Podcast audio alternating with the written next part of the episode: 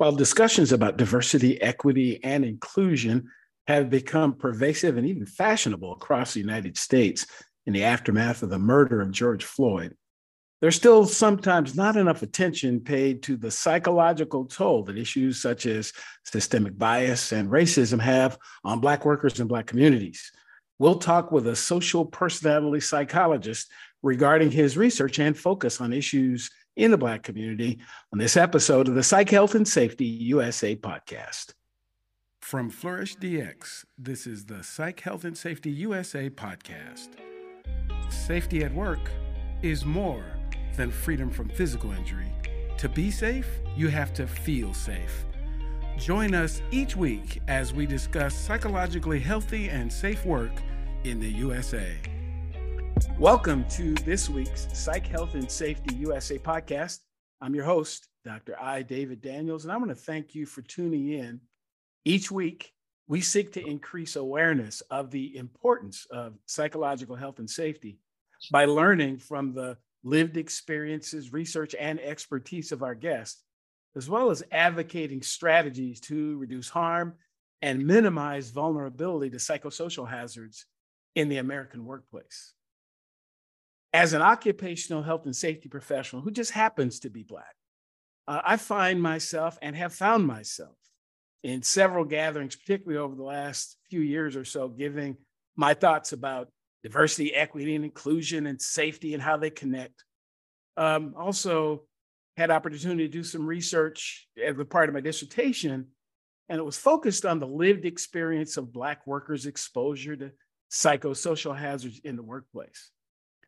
But I'll, I'll, be honest, the literature review is a little challenging on that because A, there are not a lot of uh, members of the African diaspora who've taken up occupational safety and health as an occupation. Uh, there are very few studies written about the safety environment for, for Black people at work because, unfortunately, in the United States, for a good number of centuries, uh, Black people were barely considered human, and in some cases, not at all. And certainly, the safety of Black people is really has not been an issue for many. Uh, that's not to say that things haven't gotten better, but that's the foundation that we rest on in terms of the workplace. And so recently, I was, you know, I, I try to get out and learn as much as I can. I was in this session, and I heard this gentleman speak, and I go like, I gotta talk to him.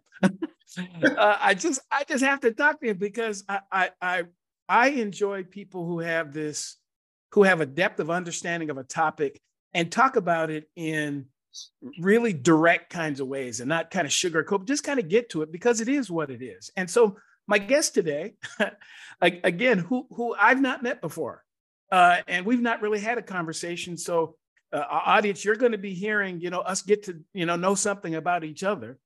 But uh, I, am just really impressed. So Dr. Yasser Payne is an associate professor at the University of Delaware. And uh, before I get into uh, you know all of his uh, his long list of accomplishments and that type of thing, what I do for folks when they come on the podcast, Dr. K- Dr. Payne, is I have people introduce himself because I you know I I, I could say a bunch of stuff, but uh, I, I start off with this question, and the question to you is: So, who is Yasser Payne? Yeah, that's a good question. That's something I'm continuing to think about. Um, and that answer sometimes evolves and changes. But nonetheless, I am happy, Dr. Daniels, to be with you today to share with you um, my story, but also the journey of our um, research program that I think, you know, has done some real good work, good work, and um, particularly in Wilmington, Delaware, and beyond. You know, um, but really quickly, my name is Yasser Arafat Payne. I'm originally born in Harlem, New York City, youngest of four brothers. Um, I'm now in Newark, live in Newark, Delaware, and I'm a professor at the University of Delaware. Um, but you know, had three older brothers. I had um, parents. Um, I think all of them really modeled for me how to remain committed to Black people, Black community, Black culture, um, particularly that part of the Black community. Um, my father was a bodyguard for Malcolm X. Hmm. Um, my parents and my older brothers um, did a lot of neighborhood programming. I didn't use that language back then, but a lot of Christmas parties and you know, social gatherings, particularly for people who did not have. And every Thanksgiving, every Christmas, every New Year's Eve, every Easter, my family provided, you know, all kinds of stuff um, to the people. Um, and that really left a, an indelible impression on me. Um, is at the center of my work. Um, I now have a PhD in social psychology. Um, I am a full professor um, of sociology in the Department of Sociology and Criminal Justice at the University of Delaware. I am a street ethnographer, so I'm the guy who studies street culture, um, particularly amongst those folk that we may refer to as gang members or, you know, folk who may commit armed robbery or, you know, may be involved with gun violence, you know, but that particular population, we do a lot of work with that community. And we do it in a way or through a mechanism or method called street participatory action research. We created that method. We didn't create PAR, but we created the PAR iteration, you know, that we call street PAR. Um, it's the way that we do street ethnography. Um, so really quickly, um, PAR researchers and street PAR researchers, we hire folk that were interested in studying, in my case, street identified Black men and women, boys and girls who may be involved in street culture, um, employ them to be research activists effectively or essentially on the research project. Research is a multi-billion dollar process just for poor Black communities alone each year for research institutions wow. and universities. Um, lots and lots of support flowing for research. So our thing is let's get them involved. Research is very important. It's the way that we control and dominate narratives and establish epistemology, etc. So let's get them involved with reading, writing, learning about theory, method analysis, publishing in journals and book chapters and taking them to academic conferences, arming them with this skill set to tell their story, story they already know. They just need the skill set to really turn it over. Um, in the ways that are commodifiable and ways that establish power. Street PAR is a socio-political project um, as well. Um, but nonetheless, we train, we train, we train, cohort in, cohort out. Um, we work on different projects in and out of Wilmington. Um, and or that's the kind of work that we do. That's Joss. Wow. Wow. Wow.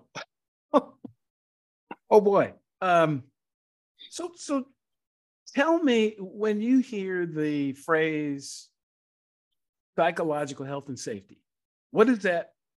What do you think of when you hear that? Um, so I guess a few thoughts come to mind. I mean, I think psychological health and safety is good language, but in some respects, it's um, not alarming enough. Um, it's very neutral sounding. Um, you know, there's an element of it that doesn't, you know, and we need to start calling things for what there is. There's, you know, particularly in poor Black communities, a lot of us.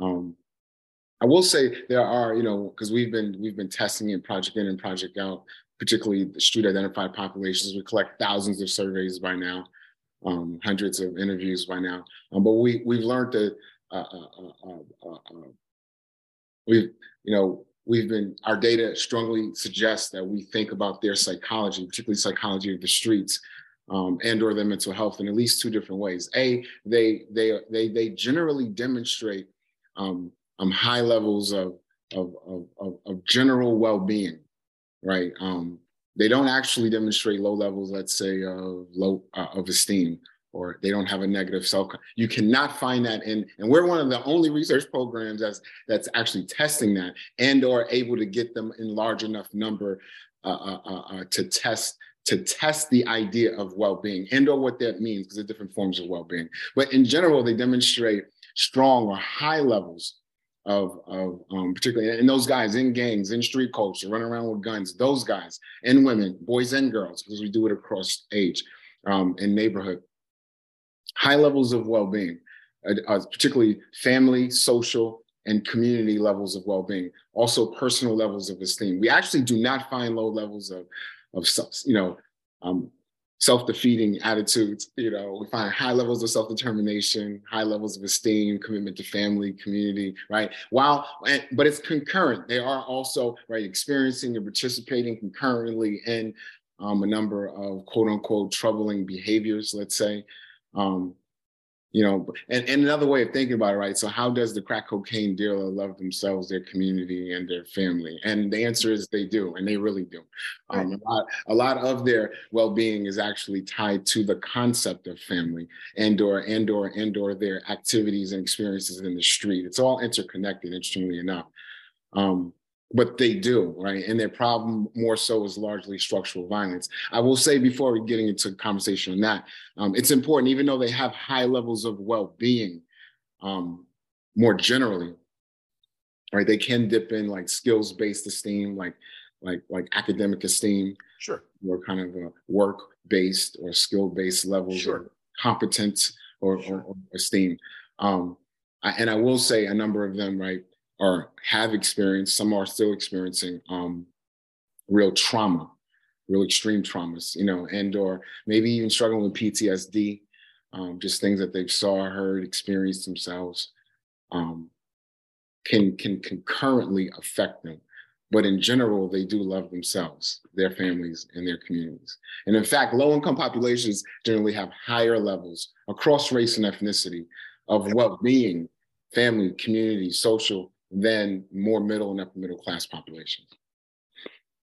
I I I find that very interesting. I really do. And but as you say it, it it, actually resonates with me to be quite honest. it, it, it does. So uh, so again, as I said, we're we're we're just meeting. So I'm the product of one of those families. I mean, we uh, my mom was a teenager and I was born. She's 14 when I was born. Wow, wow, wow. And uh, I'm the eldest of seven. Wow. And uh, we, uh, matter of fact, we were on public assistance when I graduated high school. And I do have, uh, I lost a brother to uh, to to gun violence, uh, mm. who had been incarcerated. So I mean that that's that those are my people. And, and when you but when you mention the the the issue regarding esteem and how important family is and that type of thing, that it just resonates because I didn't realize that I was poor until somebody told me I was. I, I didn't realize that I lacked esteem until I got into you know other environments that weren't built for me in the first place and then i was told i didn't have esteem because i wasn't presenting myself in in the way that that system expected me to yeah. though yes, the way i did present actually brought value and yes, it took sir. me years to figure that out that actually my voice and the way that i do things has as much value and I'm finding out in some cases even more than than the than the values placed on it by that particular system. Yes, sir. And I and I find often, you know, again, I talk a lot about the workplace. That's the challenge that people have in the workplace. First of all, this whole perception that I, as the owner of the business, own these people. I, I, I that's a problem for me, and particularly as a black person. That is some of that, you know, quasi or uh, uh, remnants of the you know the culture that we used to have the legalized slavery that we used to have. There are people who actually believe that they own employees yes, and that they own these human beings.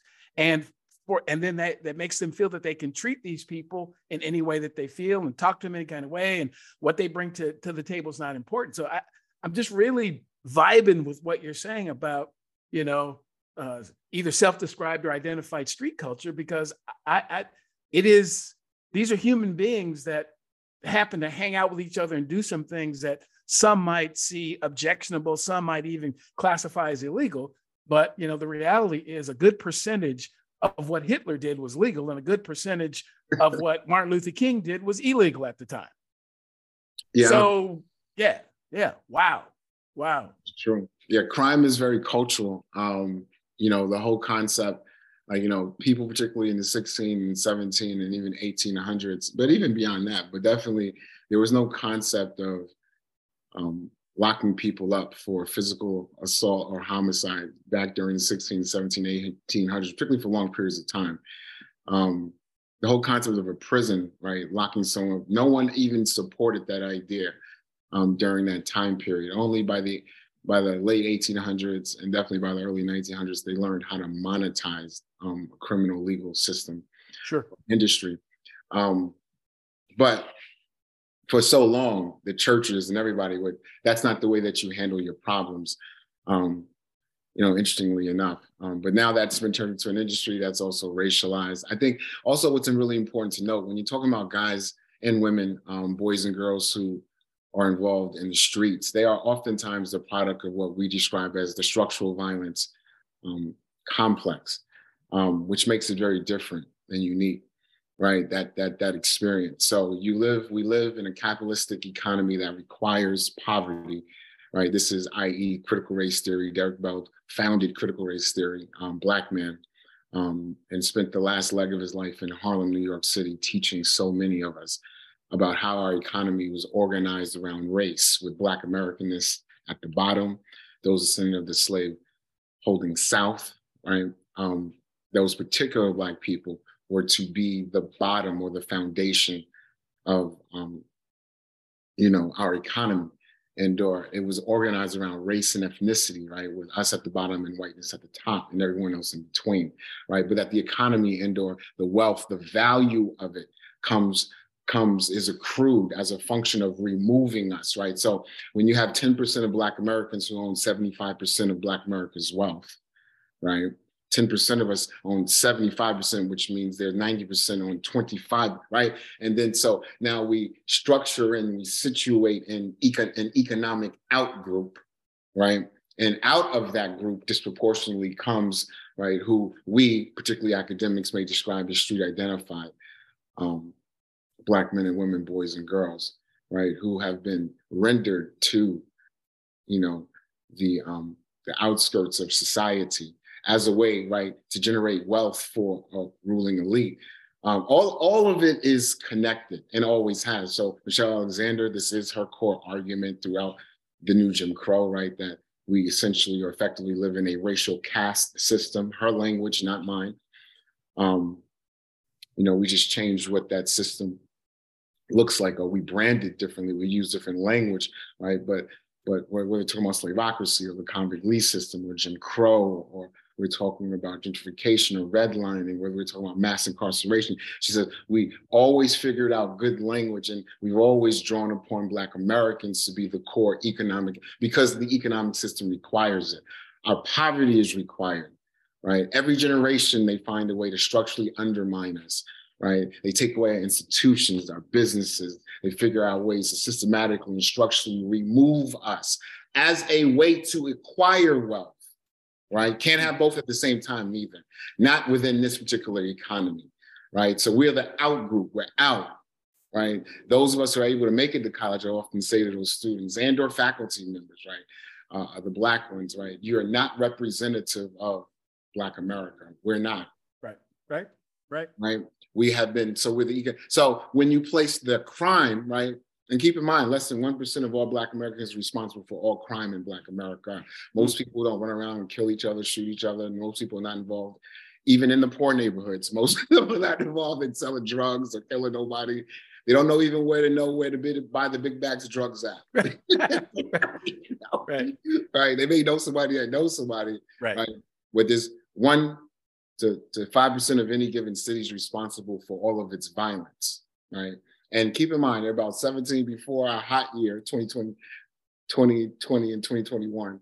Um, things are cooling down now. We had roughly 17, 18,000 homicides per year, right? Somewhere between eight, 9,000 of those or thereabout were Black men.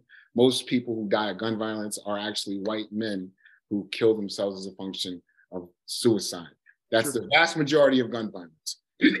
I mean, uh, uh, uh, not to belittle it, but homicide accounts for less than 1% uh, uh, uh, of the total US population. You're more likely to die from fentanyl, yes, yes. car accident, yes, yes, health related. Yeah, the number, the number, the, that's yeah, what it skyrocket. actually, the, the, the National Safety Council actually has a uh, a place on their website, and you can find out the chances of death for all kinds of things.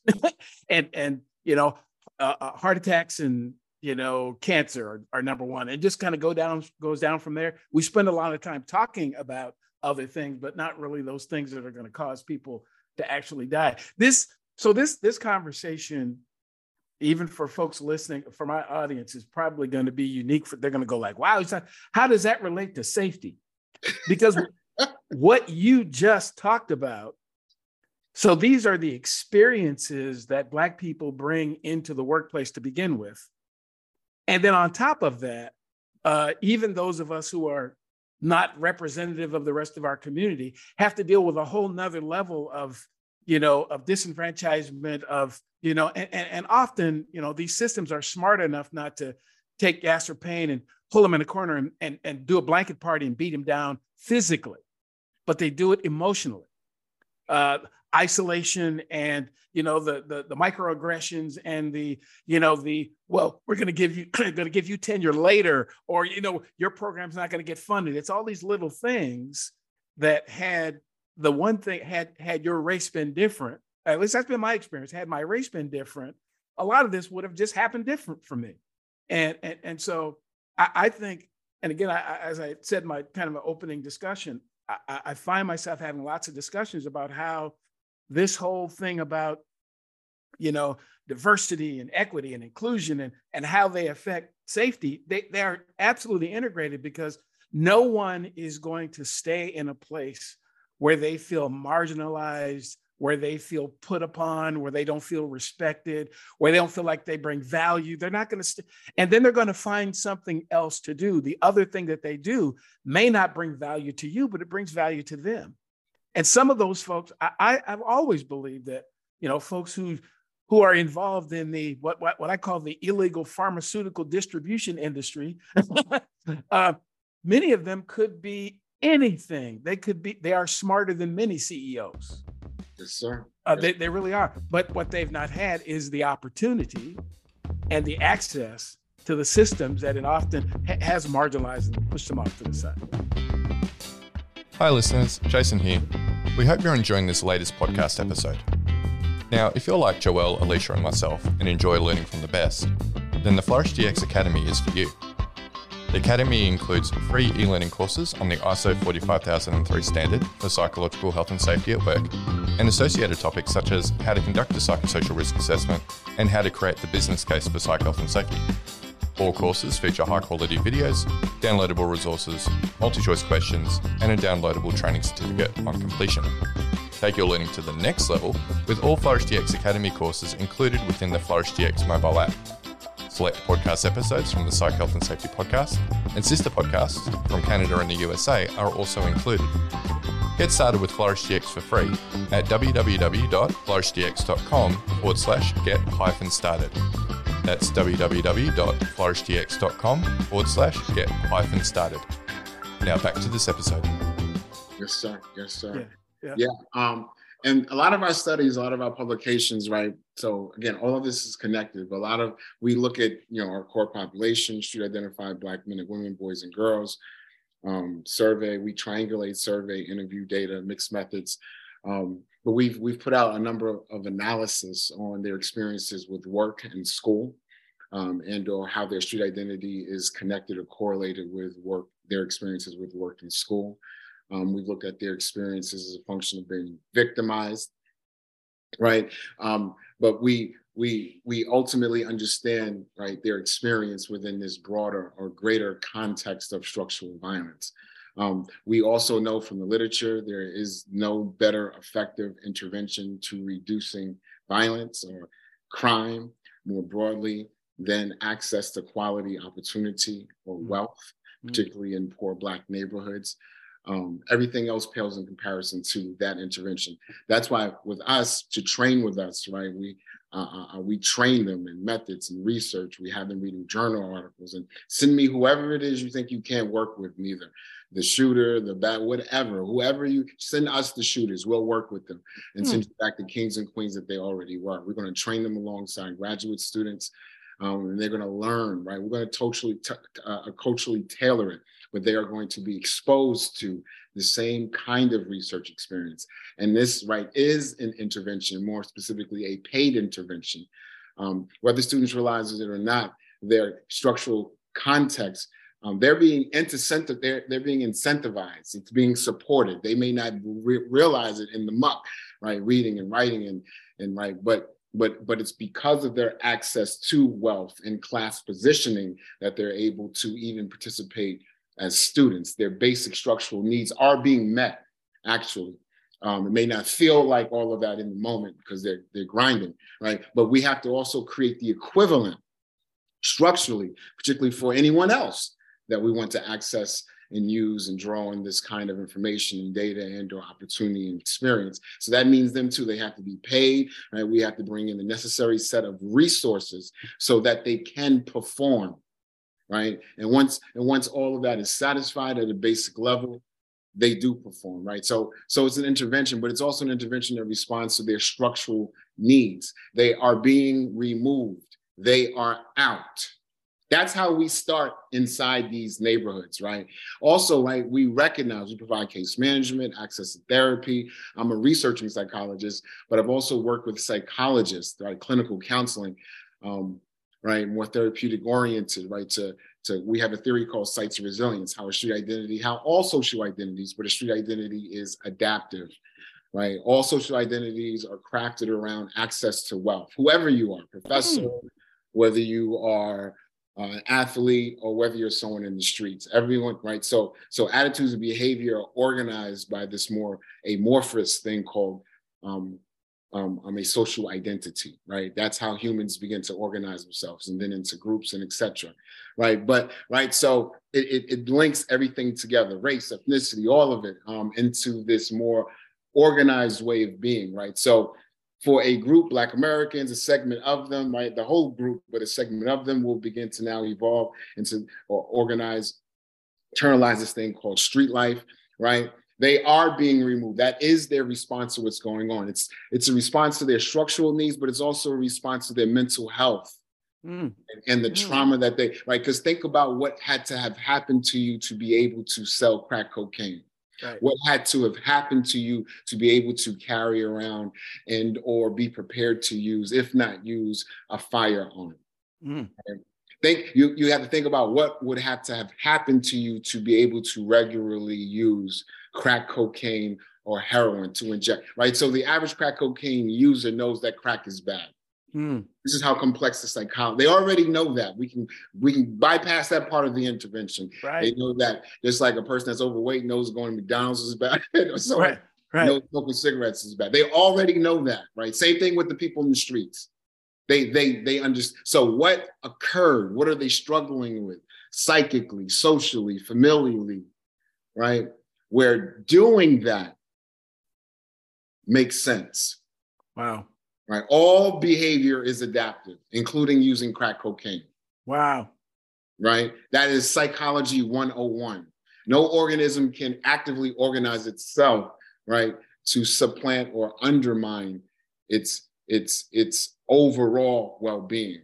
Even right, so there's something adaptive about what's going on out there. Right. And I would submit, we would submit, particularly through our research, that the poverty is that extreme where where where physical injury, where where incarceration and or death is worth the risk. Really? Wow. For, for large segments, particularly of the economic outgroup, right? Physical injury, incarceration, and or death for for for for a large segment of our group, right? Not the entire group before a significant segment of our Black Americans, I'm saying, in the slave South, physical injury, incarceration, and or death from their perspective. And that's the only way you can measure or evaluate resilience, esteem, well-being, right? It's because, because this is a socio-cultural construct. There's no place you can touch called resilience or esteem at all. Right? So the way that they view it is adequate to the way that the outsider or the researcher or the more upper middle class standing person views the concept of well-being at its core. So, right? So, so what is it about their experience and or those experiences around like traumatic experiences, trauma, right? That that that makes involvement in the streets now adaptive for millions. Mm. This isn't a one-off Mm. No place in world history can we find large segments of marginalized people where a smaller segment of that group did not go to the street, didn't start with Black Americans. Mm. Now we talk about the Europeans, the Arabs, the African, who, whatever group you want to think of, historically or now, if you find large segments of them that are marginalized, you will find some group amongst them, right, that are resorting to the streets, or what we define as that engagement, mm. legal activity of some sort. Mm. Mm. Right. So, so, so, so, so us and the data, right, supports this. The way we would speak to, we need, we need larger, louder cries, particularly amongst more radical, progressive Black leadership and beyond, talking about the racial, ethnic wealth gap, mm. about Black reparations, mm. about resources, there never was a time in Black America's history where our schools worked. Mm. Ever, not where, when. You know, I know older Black folk like to talk it. Where have they worked at right. in large numbers? Never was a time where Black America in large numbers had access to uh, quality economic opportunity, jobs, high salaries. Where there never was a time in American history, going back to the 1600s, I'm saying, you pick the time period or whatever, but hmm. there never was a time, right, where we, um, as a group, had access to wealth, or as a group, nationally, had access to political capital as a group. I'm not talking about one offs or exceptions or for a small time period or you know, before it all was burnt down. But listen, right. as a group, standing, sustained, never happened. Most of our experience was 80% of us were enslaved, 80% of us were then impoverished from 1865 to about 1965. Our right. first black middle class, which is not the same as white, comes in 1965, 66. First mm. stable black middle class, right? And all that meant was just no more than really over one third of black America had access to some form or status of, of middle class standing, right? Uh, maybe we were college educated. I don't know. Maybe we're working some kind of service job now, um, you know, in more of a corporate climate, um, right? But nonetheless, most and most of us still are struggling. Right, right, right, right. So, so, so when I hear these, so the therapy hasn't come from that perspective, right? Right. These guys when when I hear these discussions in uh, in the media and in other places about you know how uh, from an uh, environmental social governance perspective, we want to make sure that we diversify our board of directors and diversify our leadership and bring in black workers and that that that that. that. Uh, so so what advice do you have for those people? Now, to be quite honest, I do believe that some of these folks are honest in, in their intent. I, really are. They, I, I believe that many are trying. I believe that many are just checking the box. But I believe there's some that, how do we change this? What do we do about it? So, how do you connect what you just mentioned? How do you put it in a way for for those corporate type folks who say, "Look, we we're looking for black talent and all that." Well, how do they? How can they get that? How can they make that happen? So or can they make it? I think, well, I think both end perspective needs to occur to begin okay. to be, make some level of change. You have an economy that's organized around race, particularly notions of white supremacy, um, right? And and and it's predatory at its very base, um, right? Um, and you need an economic outgroup. That's the problem. So critical race theory, Derek Race, Derek Bell tried to advance this idea late 80s. I mean, it's really around by the, it's really around earlier than the 70s, but it's established by the late 80s. Um, these are legal scholars, and now this idea bleeds into the rest of academia. Um, Face at the Bottom of the Well is his New York, is, is his, um, is his, is his national bestseller, um, Face at the Bottom, which comes out in 1992 right? But the field is, is, established by 88, 89, right? And they're trying to get out the idea that embedded within the legal, within the political, within the structural, social structural systems itself, right? Um, is this concept of inequality organized around race, right? And and right, so my point is that level of awareness, right, still needs to get out there. We still need to push that, That's what many in the late 60s and 70s and early 80s were trying to push, particularly in grassroots organization. Right, this is the Black Power movements. This is more progressive elements of the civil rights movement right? Um, this is what Huey P. Newton, Dr. Huey P. Newton, right? Um, Bobby Seals, right? Uh, H. Rap Brown. These, this is really what they were trying. Afeni finish Assata Shakur. This is what they were really talking about. And also the academic giants, right? Folk like Dr. John Henrik Clarke, um, in places like Harlem, along with Derek Bell. Right. So, so one of the things we call for in our new book, Murder Town USA, coming out July 2023, a, for more Street PAR projects, what we do, right? Because we're educating at the grassroots level, giving folk language to understand their lived experience. One of the neighborhoods that we're in, East Side, over 60% of the people, Black folk living there, right, are making less than $15,000 per year. Right. You have other neighborhoods within Wilmington, places like Riverside, East Side, and large numbers of folk in Southbridge neighborhood. You, you're, you're talking about a level of extreme poverty that many of us are living, right? Because we have Jay Z on TV, or we have the latest athlete right. someplace, right. right? Or we have a handful of us relatively that have gotten college degrees. Only about somewhere between 17 and 20% of Black Americans actually get a college degree. so, but you know, in any event, um, you know, and because we, it's, you know, and Derek Bell writes about this, the racial symbolism, you know, how ultimately easy it is to distract Black folk from their poverty and or all of us too, and or the group's level of what lack of wealth. Um, how there's right. So my point is that's the first level, and we need both in. We do need to get into those board rooms, so to speak, um, understand it for its relative worth. Um, while simultaneously, I would argue more, more, more aggressively, as we argue in Murder Town USA, the book project, um, that we also argue for a structural violence campaign inside on the ground, right, inside neighborhoods, right? And we and we we also argue in that book project we need to re-adopt what Bell Hooks called for as you know the utility of the small group, right? So so many of us want to be divas and popular, particularly in the social media media age.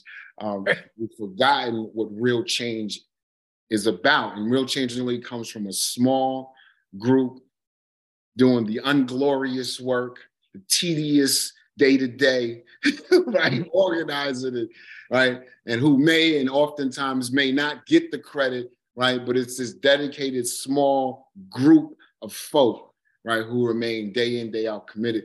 That's generally the change making and or makers.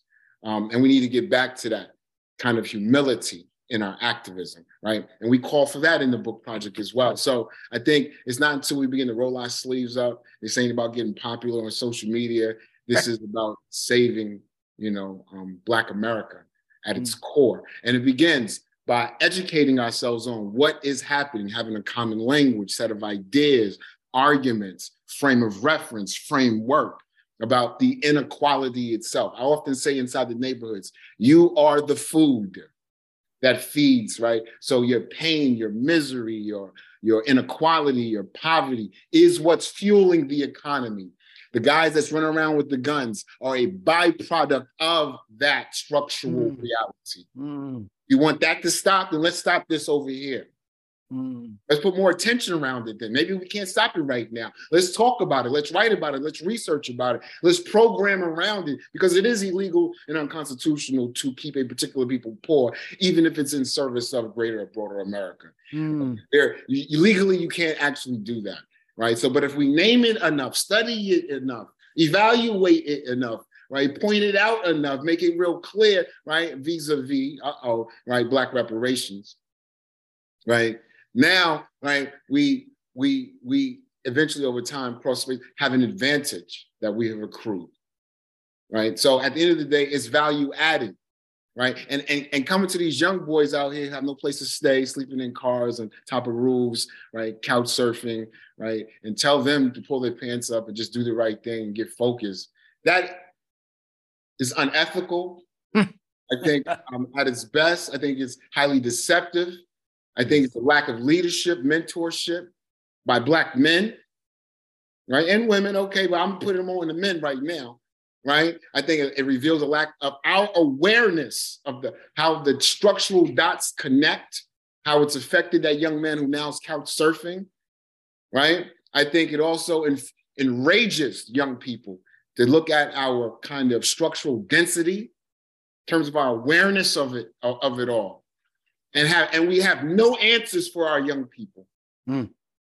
none except mm. for get it right do this do what i i mean just just just silliness mm right? And as a consequence, right, we've created much more of a gulf between younger and older generation. And we're not going to get their respect. And shouldn't get. I tell them all, don't you don't respect nobody that's not, not, not from my generation and older.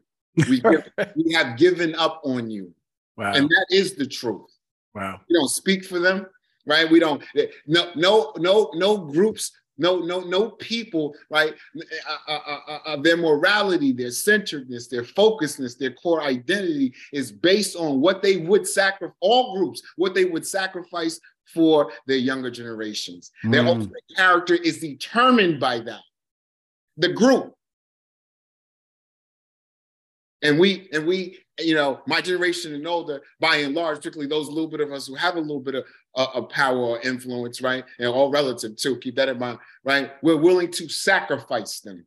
Wow. Wow. Wow. You, you're, uh, you certainly didn't know this, but what you're doing is you're, you're doing a great lead up to uh, actually my next episode. Uh, I'll be talking with some uh, a couple of millennials and a couple of Gen Zers about their perspective on topics. These happen to be young, up and coming, you know, uh, black students who want to become safety professionals at some point. But you know, all these conversations we're having about psychological safety and all that, it, it tends to be from a particular lens, diversity, equity, inclusion. They all are fit to this particular lens. And even within the discussion, when people bring a different voice, people kind of look kind of sideways at, well, hold up, that's not diver-. no, that's exactly what diversity is. It is about these diversity is about the differences that people have and and respecting, identifying, and valuing those differences. Not well, they look different. I, I found that I am often invited to places because they uh, because I look different but I get excused from places because I, when I start thinking and sounding different, I can look different all I want. But as soon as what comes out of my mouth, based on what I, you know, what's in my heart and what I'm thinking about, when it comes out differently, that's when we start having some problems. That's right. So that's when when when I actually demand, you know, my you know the the respect that's due to the position I'm in or or or my humanity. When I you know, expect people to treat me in a certain way and, and don't, you know, just kind of put up with being, you know, marginalized. When I when I would just put up with it, now all of a sudden, even the the degrees and the position, none of that stuff seems to matter when the voice, when what the words that come out of your mouth are not what I've heard before. But that's actually what diversity is. Yes, sir. Yes, sir.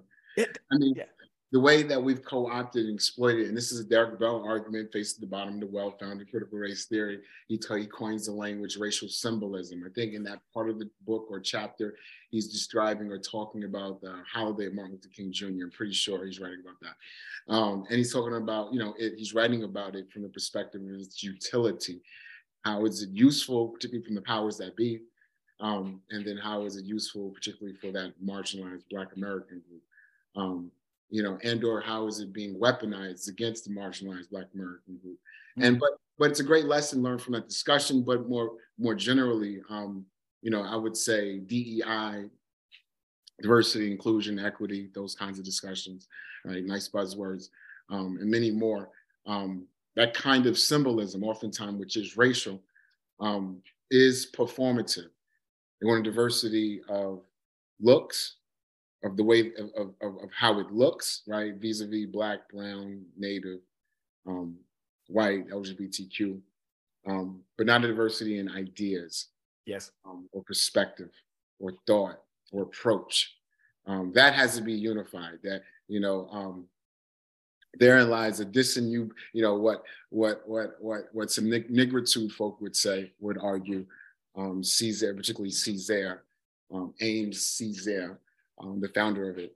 Um, that's a disembodied form of universalism, you know, a Western form of universalism. That means everybody's on, you know, there's no, he's, I want my particular, he said, my racial particularities within that unity. Wow, that was great power. That's great, powerful thinking. There is, you know, we are we are human beings, but there is um, um, um, um, um particularly unique um, ethnic experiences that have to be um, recognized. And, and and and so in any event though, but but but but within the West, within this kind of corporate management of um, language or perspective, you see everyone really saying the same thing, just from different racial ethnic standpoints. Sure, sure. Oh boy.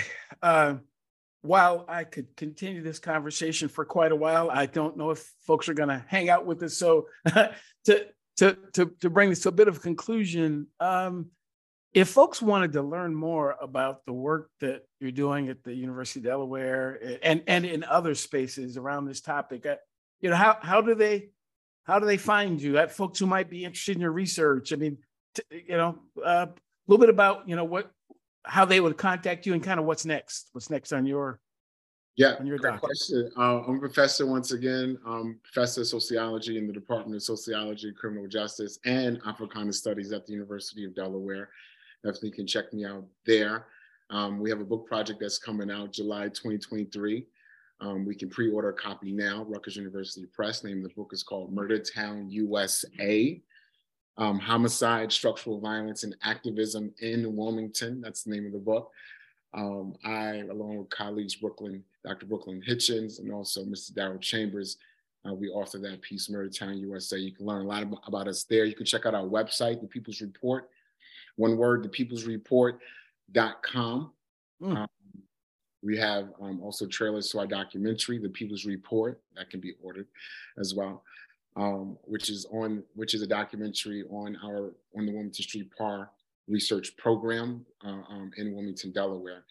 Um, and got a lot of good attention around People's Report documentary. We also have a 173 page report. We have it's a very interactive website, peoplesreport.com. You can also check out two TED Talks, one by me, Yasser Payne, called Walk With Me, TEDx Wilmington, and another one by Darryl Chambers, um, TEDx Dover. Um, um, um both of those really detail and describe what we do and the stories that are connected to them. Um, we got more stuff coming out. We got a national study in four cities Philadelphia, Brooklyn, New York City, Detroit. That's ongoing now. Um, um, also, Wilmington, Delaware is a fourth city. Everyone getting paid $25 an hour, 20, 30 hours hmm. work per week. Research activism in all of these cities, right, on gun violence. Um, so you can check us out on the web with regard to that. I've teamed up with Center for Court Innovations in New York City to work on that national study. Um, I'll stop there, but we have a bunch of projects and a bunch of us everywhere wow. that's just rocking out. Wow. Um, we encourage you all to think about, and this is the way that we do um, healing, particularly around trauma. This is the way, this kind of intervention with skills and group based, case management based. The team is more than a resource. We are a family right? Um, so we deal with it structurally, but we also deal with it socially and familially, the trauma, um, and or through this thing called street PAR. Wow, wow. Well, you you've uh, oh boy, uh, you've certainly left me with a lot to think about. I got to tell you, and and I, I would suspect that the folks who are both watching and listening, same thing, just some things to think about because as I you know, open this up. But while this conversation for me, I connect everything to safety, everything, everything. Uh, and but what you described is the environment, and, and safety is often is so there's safety, you know, the things that we do, and then there's safe, which is the adjective that we use to describe how we feel. And that ultimately, that's what safety is about feeling safe. Safety that doesn't result in people being safe is nothing other than activity. It, it, has to result in, in, in me feeling some kind of way. And because I am different from the person who established this system or initiated this thing, uh, you have to ask me about that. I have to tell you, I, I have to explain to you how it makes me feel. And that, that's really the, the, the whole context of this discussion I'm having around this topic is that I don't think we've asked enough hmm. and, and, and have often when we've asked, not accepted the answers that we receive from people. Yeah, yeah, yeah, yeah. You know, that, it is their reality, whoever they are. You know, I, because I have one, you can't tell me my reality. I have one. you know, and so you you have a right to have one as well. And, and, and I think if we're going to create environments where people do feel safe, everybody's got to bring, I got to be able to bring my bag, my voice, my view, my, my and, and, and all this stuff is in it. And if uh, otherwise, uh, what I think people should do is just be honest that you want to have a homogeneous group with just you and yours, and then just say that. That'd be okay. then I can go buy elsewhere. I can I can do business elsewhere because I I want to interact with different kinds of people. If you don't, that's fine. But you should just say that. just just kind of, kind of come out with it. So again, th- Dr. Payne, thanks so much for uh, for widening our horizons. And and again, I, I think it's again particularly important that we're having this conversation that will air during Black History Month. Yes. Uh, I, I, think it's it's it's just spectacular again. So uh, I, I look forward to future conversations. Now I'm going to be following. I got to follow what's going on. yeah, yes. That, but again, thanks very much. And, and and to those of you who have you know spent this you know uh, close to an hour with us, uh, hopefully you've learned something. And, and, please do reach out to Dr. Payne. You can reach out to me as well. I'm certainly active on you know I, my website uh, ID2 Solutions, id2-solutions.com, and um, you know let's let's let's keep this conversation going. As I said again in my opening that in order for things to for an environment to be safe, it has to be safe for everybody. Mm. And and and to understand who the everybody is, uh, we have to have conversations with that that group. And so we've had a great conversation. Thanks very much. Thanks for you who've uh, listened in today. And that's that's it for this episode. And uh, we hope hopefully you'll join us next week on the Psych Health and Safety USA podcast. You've been Thanks listening to the Psych Health and Safety USA podcast. To stay up to date with the best content on workplace mental health in America, subscribe wherever you listen to podcasts and join the Flourish DX community at www.flourishdx.com.